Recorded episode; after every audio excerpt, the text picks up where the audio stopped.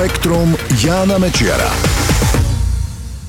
Ahoj, pandémiu koronavírusu na celom svete z obežnej dráhy sledujú aj kozmonauti na Medzinárodnej vesmírnej stanici.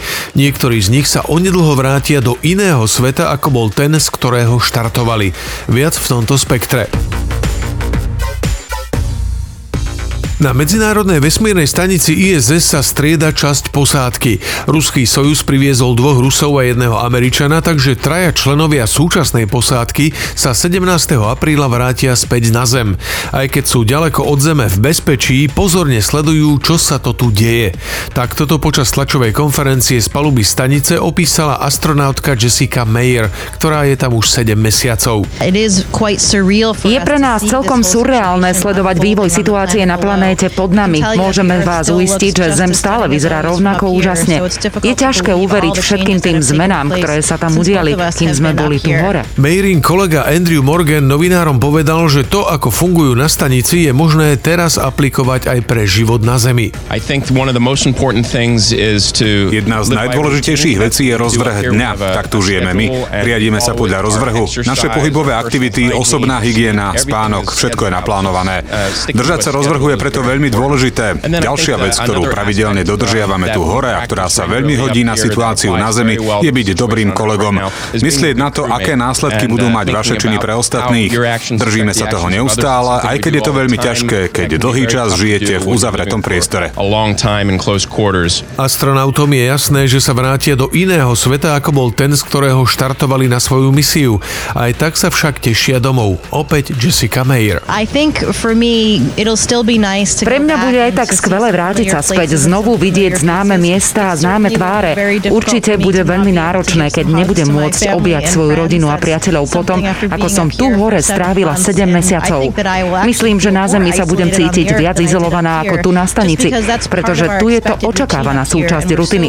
Máme toľko povinností a máme úžasný oporný bod v podobe Zeme pod nami, že tú izoláciu ani nevnímame. Prvýkrát sa vedcom podarilo zmerať rýchlosť vetra na hnedom trpaslíkovi. Termínom hnedý trpaslík astronómovia označujú vesmírne telesá, ktorých vývoj sa akoby zastavil na polceste. Sú výrazne väčšie ako náš Jupiter, najväčšia planéta slnečnej sústavy, ale nie sú dostatočne hmotné na to, aby sa z nich stala hviezda. Hnedý trpaslík teda nie je ani planéta, ani hviezda, ale niečo medzi tým. Výskumníci laboratória reaktívneho pohonu NASA teraz využili pozorovania radioteleskopov a Spitzerovho vesmírneho teleskopu a trochu bližšie si posvietili na jedného takého hnedého trpaslíka 32 svetelných rokov od Zeme. Ukázalo sa, že plyny v jeho atmosfére sa preháňajú rýchlosťou až 2293 km za hodinu.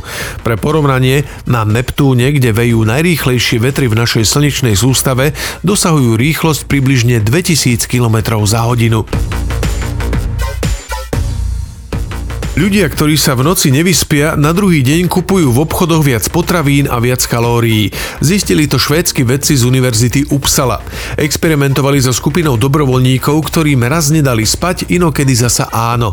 Ráno im dali raňajky a potom ich vyzvali, aby si v simulovanom obchode nakúpili potraviny. Po prebdenej noci si ľudia kupovali tých potravín výrazne viac a vyššia bola aj ich energetická hodnota.